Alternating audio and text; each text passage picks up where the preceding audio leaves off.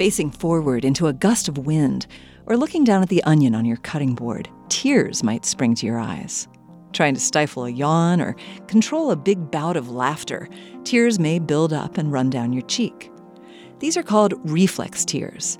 As the name implies, reflex tears can spout up in an instant. They're made of the lubricating film that covers your eyes.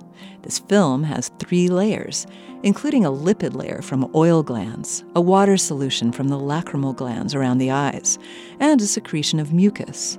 This coating keeps your eyes moist and then drains through the tiny pores at the corner of your eyes.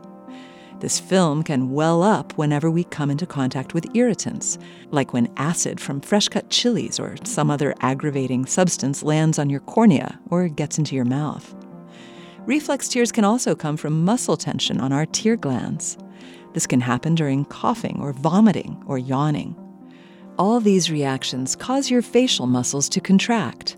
That increases the emission of tears, but also dams up the tiny pores at the corners of our eyes and prevents the tears from draining.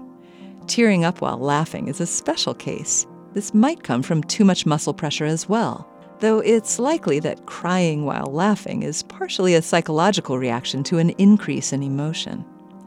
Whatever the cause, reflex tears contain antibodies and enzymes that protect you against infection and keep your eyes healthy. This moment of science comes from Indiana University.